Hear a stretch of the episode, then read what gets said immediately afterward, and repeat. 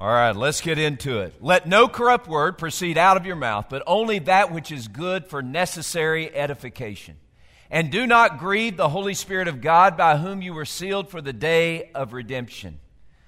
And let all bitterness, wrath, anger, along with all, uh, uh, along with all malice, be put away from you Today, we are looking at how to do relationships God's way.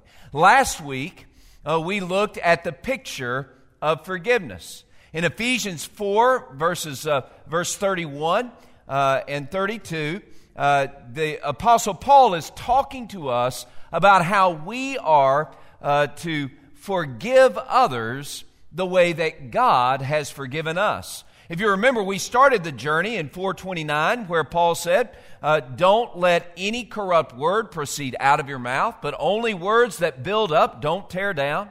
He said, Don't grieve the Holy Spirit of God, but rather get away uh, from all of these emotions like bitterness, wrath, and anger uh, that lead to clamor, uh, evil speaking, and malice. And then last week he said, Forgive each other even as God in Christ has forgiven you. Uh, coupled with that forgiveness is tenderness and kindness that God has shown toward us. Now, today we're talking about love. And when we talk about love, we, we need to understand that this is the kind of love that we need in our relationships, but it's the kind of love that is so absent from so many of our relationships. In Ephesians chapter 5, verses 1 and 2. The Apostle Paul writes, Be imitators of God, therefore, as dearly loved children, and live a life of love, just as Christ has also loved us as he gave himself up for us, a fragrant offering and a sacrifice that is a sweet aroma to God. As we look at this passage today, and as we consider the idea of love, let's see what Paul is telling us. And, and it's not that complicated. The text is pretty simple.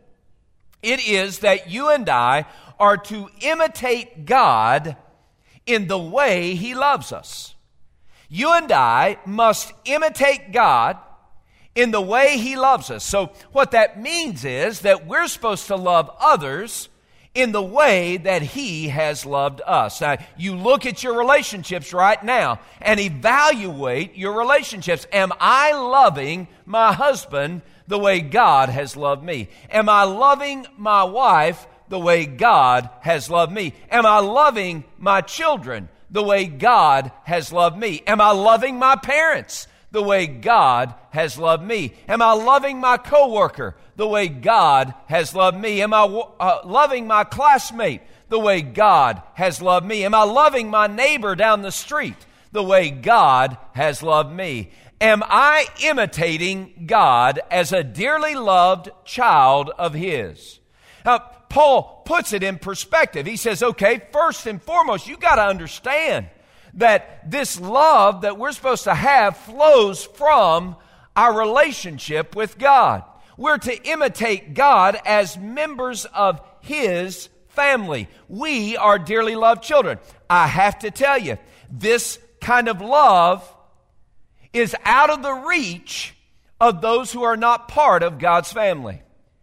If today you have not received this wondrous, life changing love of God through faith in Jesus Christ, then everything that Paul tells us and everything that we're about to look at in Scripture is going to be out of your reach, and your relationships will suffer. You see, I believe, and you need to hear this, I believe that the most satisfying relationships can only be found when we have a relationship with God through faith in Jesus Christ. But what scares me is that I so often miss the satisfying relationship with others, even though I'm a follower of Jesus. We look at relationships within this body of believers, this family of faith called First Norfolk. Are we loving each other the way that God has loved us? Paul gives us a command. He says, Be imitators of God as dearly loved children. And that imitation, what we're supposed to emulate, is how He has loved us. That's how we're supposed to love others. This obviously isn't the only place in Scripture. Maybe it's not obvious yet to you, but it's not the only place in Scripture where we are commanded to love others the way God in Christ has loved us. 1 John chapter 4 verse 11.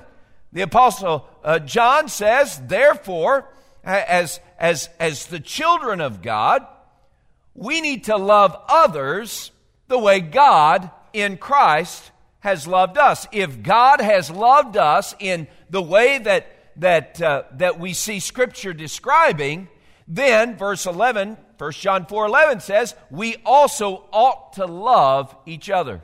In John chapter 15, Jesus said, A new commandment I give you, that you love one another, even as I have loved you.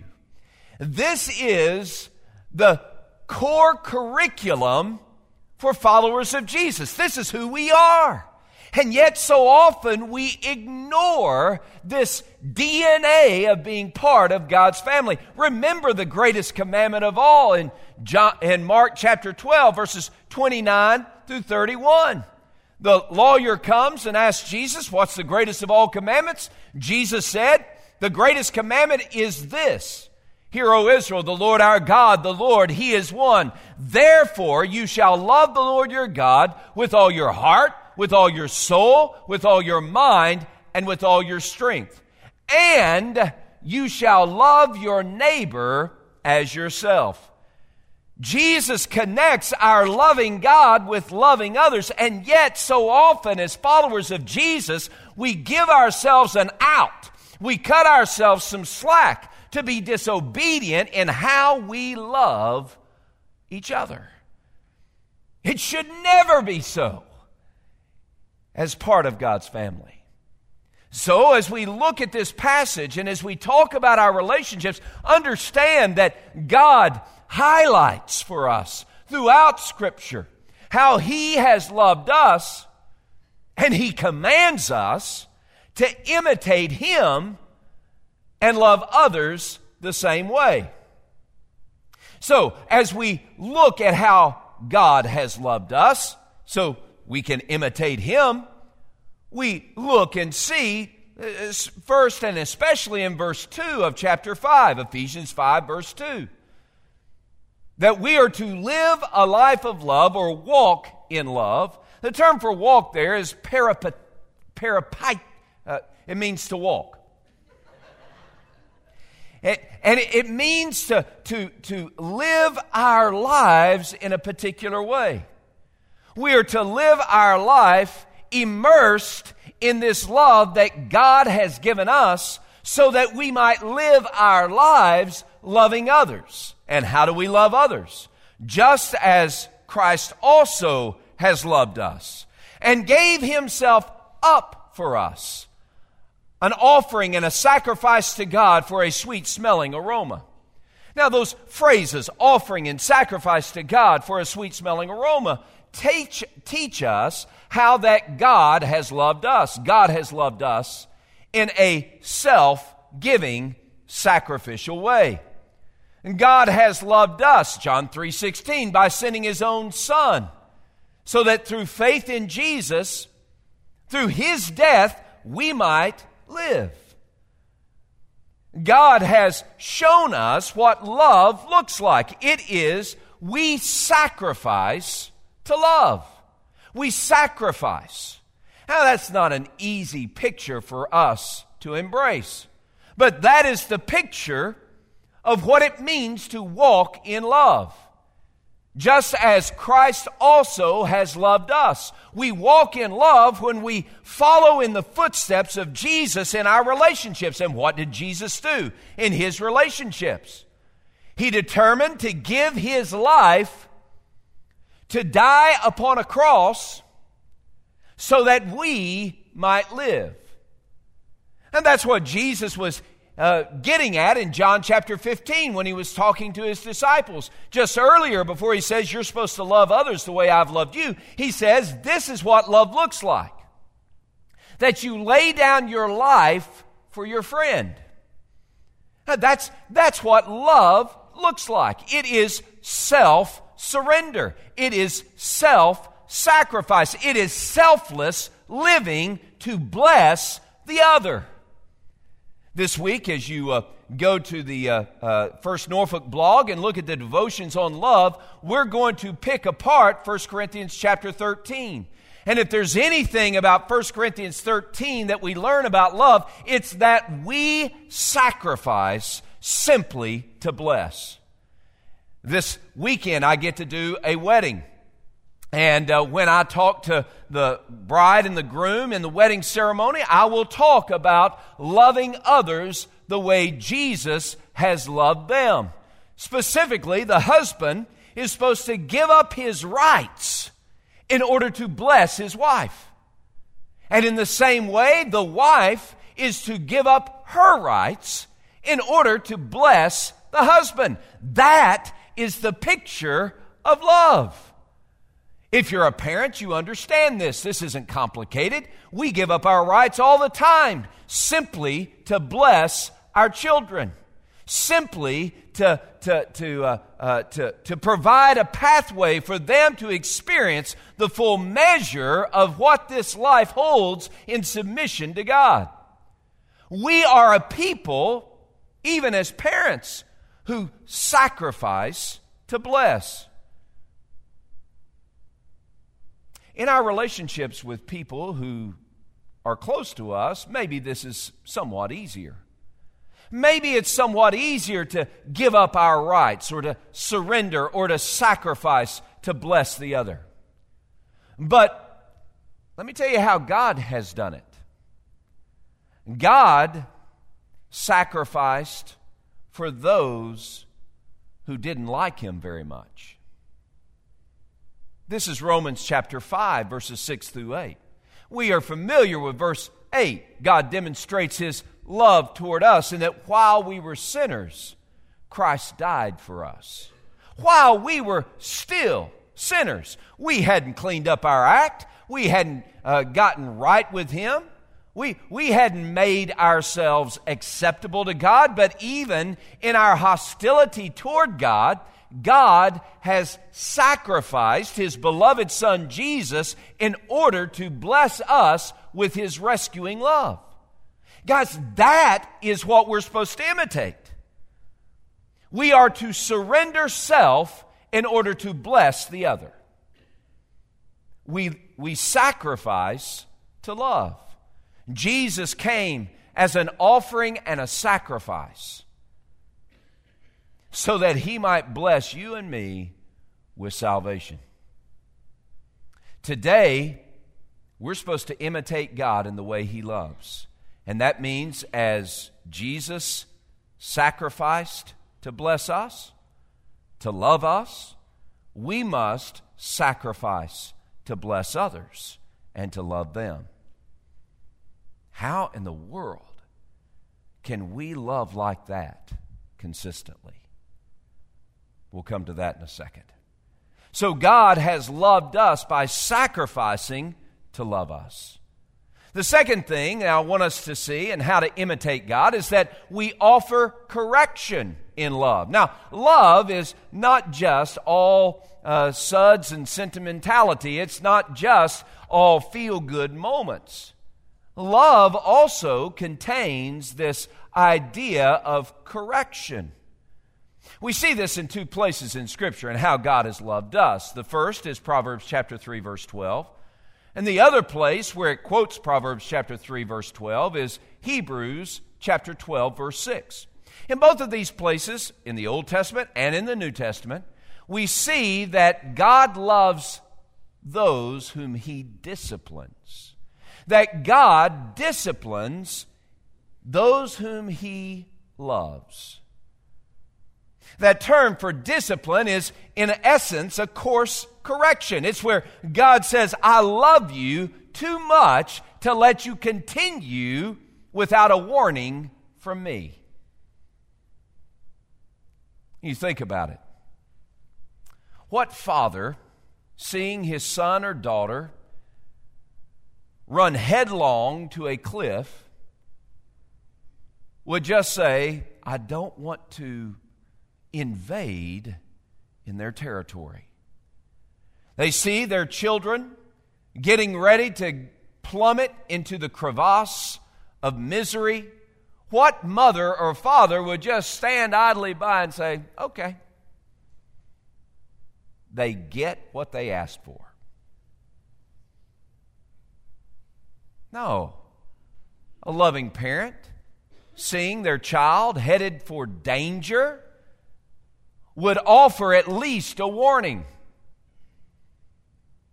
A, a, a, loving parent or a loving friend seeing someone they love that, that headed for, for disaster, they're not going to sit idly by and just say, oh, well. I don't want them to think I'm trying to impose my personal beliefs on their behavior.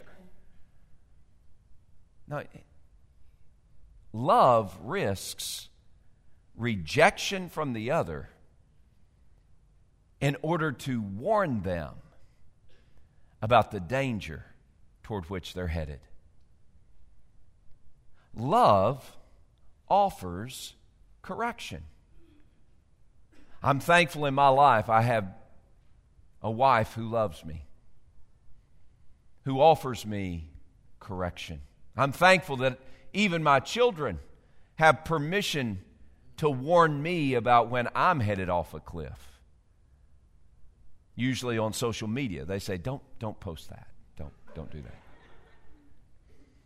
I'm thankful for faithful men who surround me on a monthly basis simply to offer me correction as needed. I'm thankful for a godly mom and dad who to this day warn me and correct me. Discipline, correction, doesn't feel much like love. But, friends, it's every bit as loving as the sacrifice that God offers through Jesus Christ. We are to love the way God has loved us. And every child whom God loves, he disciplines. You can look it up, Proverbs chapter 3, verse 12. That's how God loves us, so that's how we're supposed to love others. We offer correction in love. Now, let me also say that, that uh, the way we offer that love, uh, that loving correction, is important as well. You know, God doesn't usually begin in my life correcting me with a hammer. He usually begins correcting me with a soft word. He usually begins correcting me by showing me the end result of my current behavior. Now, it ends up in a hammer because I'm unusually stubborn many times. But that's not how he begins. As people who are to imitate God in the way he loves us, we're supposed to love others by offering correction. But we offer correction in love. Now, offering correction in love means that the person who's on the receiving end of that correction understands without any shadow of doubt our love for them. And sometimes that means we have to offer hard truths. Sometimes that means that as a parent, we have to take away privilege. Sometimes as a friend, that means that we have to take away the car keys when one of our friends is trying to drive in a way that they shouldn't be driving. But regardless, we risk because that's what love demands.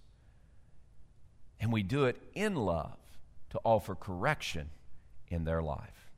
Love means that we love others the way God has loved us.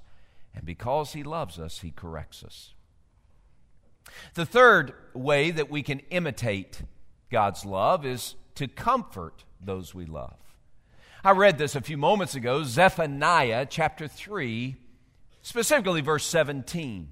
I, just listen to the words again. Zephaniah chapter 3, verse 17. God will rejoice over you with gladness. He will quiet you with his love. He will rejoice over you with singing. He will quiet you with his love. You get the picture there? Do you know what God's love calls him to do? It calls him to be so involved and engaged in your life that when the night terrors begin to shake your soul, he soothes your mind and your heart with his love. The picture in Zephaniah chapter 3 verse 17 is a picture of God singing a lullaby over a frightened child. Soothing words of hope and promise, but mostly the soothing presence of God that brings peace to our life. That's what God's love does. God's love comforts us. And in the same way, we're supposed to be a comfort to those we love. We are to love others with that same kind of comfort, pointing others not really to our presence in their lives, but pointing others to the presence of God in their lives. I've heard some of you sing, I don't recommend that. God has a heavenly voice. You not so much until you get to heaven. That was a joke and it won't come through as well, but especially since you didn't laugh, but that's okay. I won't use that at the next hour. Um,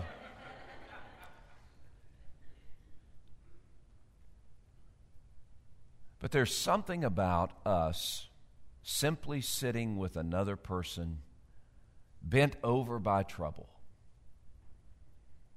and letting them know that you are with them and letting them know that God is with them.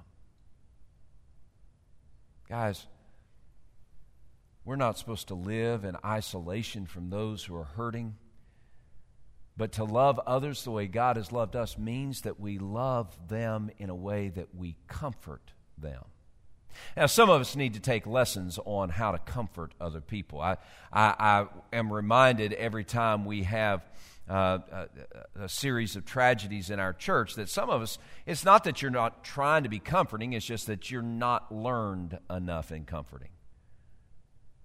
And what I mean by that is, when somebody's hurting, that's probably not the time for correction.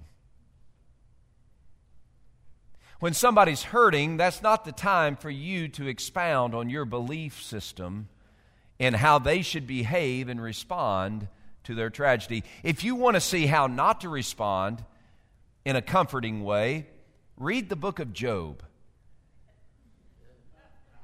Job had three friends who were trying to offer him comfort and failed at every point. Don't be like Job's friends but be like God Himself, who offers us His presence and the promise of His rescue. That's what love does. Love comforts. And then finally, we imitate God in the way He has loved us when our love victoriously endures. See, love does not imitate God, that is fleeting. God's love is not fleeting. Love does not imitate God, that is here today and gone tomorrow. Love does not imitate God when it sticks until times get tough and then it runs for cover. We imitate God in the way He has loved us when we love others with a love that victoriously endures. We see this in how God loves us from Romans chapter 8.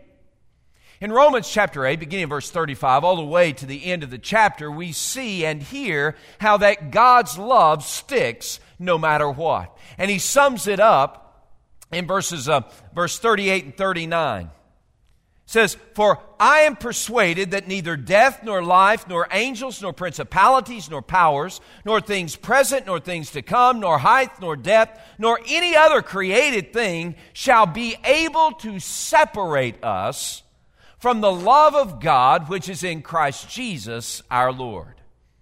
There is nothing in heaven or in hell on this earth or in this life that can ever separate us from the love of God in Christ Jesus our Lord. Nothing, zero, zilch, no created thing which is everything else other than God.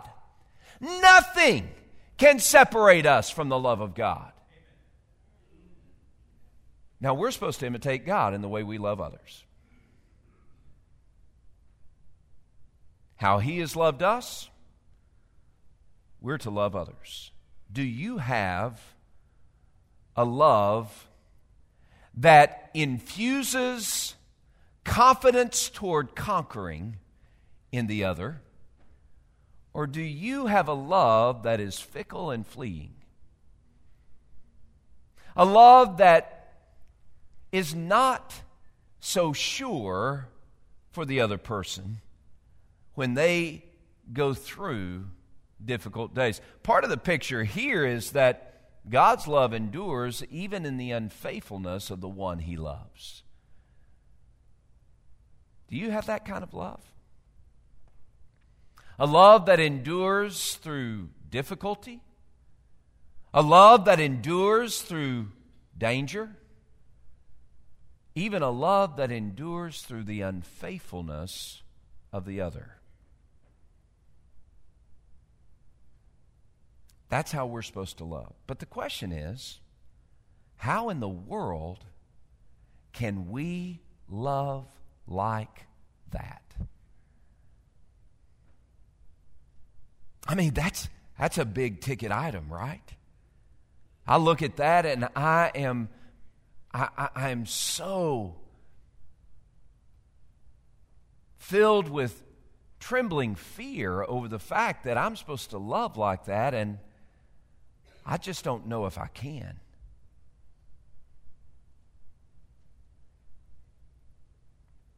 But the command would not be in Scripture if the possibility and potential was not with His children. So there is this journey that we're on, like forgiving others the way God in Christ has forgiven us. Uh, we are on this journey. We haven't arrived, and we haven't we haven't uh, uh, somehow achieved this lofty goal of imitating God in the way we love others. But as folks on the journey, we should be getting better at loving others the way Jesus has loved us. In fact, I think the key for us loving others and imitating God in how He loved others is found in that little phrase in Ephesians 5 as dearly loved children. See, this is the key. The key for us to infuse our relationships with this divine kind of love is by immersing ourselves in intimacy with God who is our Father. Understanding that as part of God's family, we are to love others the way God has loved us, but more than that, allowing God's love to saturate our souls so completely that His love oozes through us onto others. I do believe that one of the reasons why churches are so lack in love is because we're trying to love in our own strength and love based on our own feelings and love based upon, you know, how others treat us. But loving others the way God has loved us has to spring from some other source.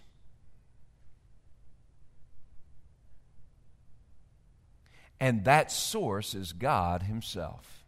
We can only imitate God because we are His dearly loved children.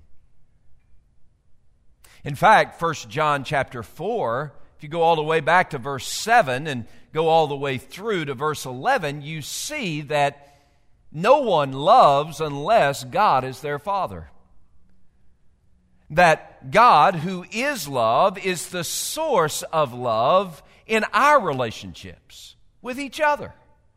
And if we don't know God, then we cannot love others the way God has loved us but because we know God. Because in this, the love of God is manifested toward us. That through the death of Jesus, we might live through him. In this is love. Not that we loved God, but that he loved us. And he sent his son to be the payment price for our sin. Therefore, verse 11 of 1 John 4, Therefore, if God has loved us in the way that He's just described, then we ought to love one another. We love others based upon how God has loved us. And if we have a hard time connecting the dots between this, this sacrificial, self surrender kind of love and this correcting kind of love and this comforting love and, and, and even this victoriously enduring love, if we have a hard time connecting the dots of how God has loved us and how we can love others in that same way, then the, the key for us is not for the other person to reform their behavior. And the key for us is not for us just to pull ourselves up by our bootstraps and say, I'm going to love like this. The key for us is to immerse ourselves in God's love again. To listen to God as He sings His song of love over us to spend intimate moments with the God who sent Jesus to rescue us from our sin. To, to, to, to remember that God is the one who is correcting us and He wants to correct our hearts right now. And to understand that God is with us and that He is making us more than conquerors because of His love. Today, we need to spend more time with God so that we can love others the way He has loved us.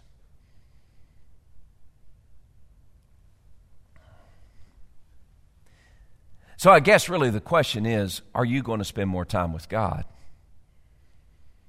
And I'm not talking about just going through the rote um, uh, lessons that you receive. I'm not talking about simply just reading more and, and, and that kind. I'm talking about setting aside time in your day where you can just live in the lap of the Father and He can expand your heart to love others the way He has loved you as dearly loved children. So, in the midst of the day, stop take a breath, and pray. Oh God, will you show me again? Will you nourish my soul again with your love so that I might love others the way you have loved me? God, Will you show me again? Will you nourish my soul again so that I might love others the way you have loved me? Would you just bow your heads right now? Will you pray that prayer before the throne of God right now in this moment? Oh God, will you show me again? Will you nourish my soul again with your love, so that I might love others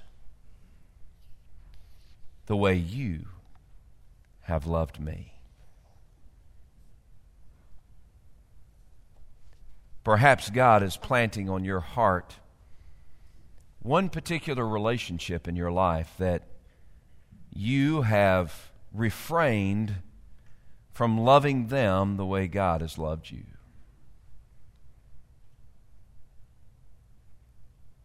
Will you ask God right now, Oh God, immerse my heart in your love right now so that I can love that person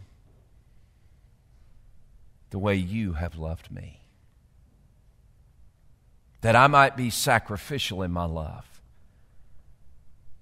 That I might even offer correction in my love. That I might offer comfort in my love. That I might be victoriously enduring in my love for this person.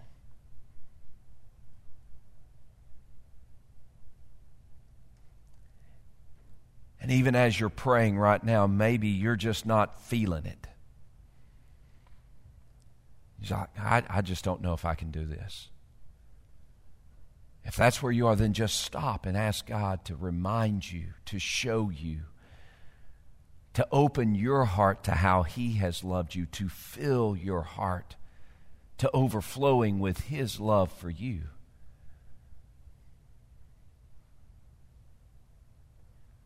So that you can love others in the same way. Oh God, in these moments, as we have gathered here, and as we bent our heart before you, God, will you remind us of how you loved us? How you sent Jesus as the payment price for our sin. How that Jesus gave himself over in self surrender to be the sacrifice and the offering to you as payment for our crimes against you, to show us your love. Oh God, com- communicate your love to us by your Spirit awaken us to your love this morning so that we can love others as you've commanded. God, help for us not to excuse an unloving spirit toward others, but rather help for us to receive your loving correction today that we might love others the way you have loved us. Oh God, even now, Change our hearts with your love so that we might love with that same love. And it's in the name of Jesus we pray. Amen.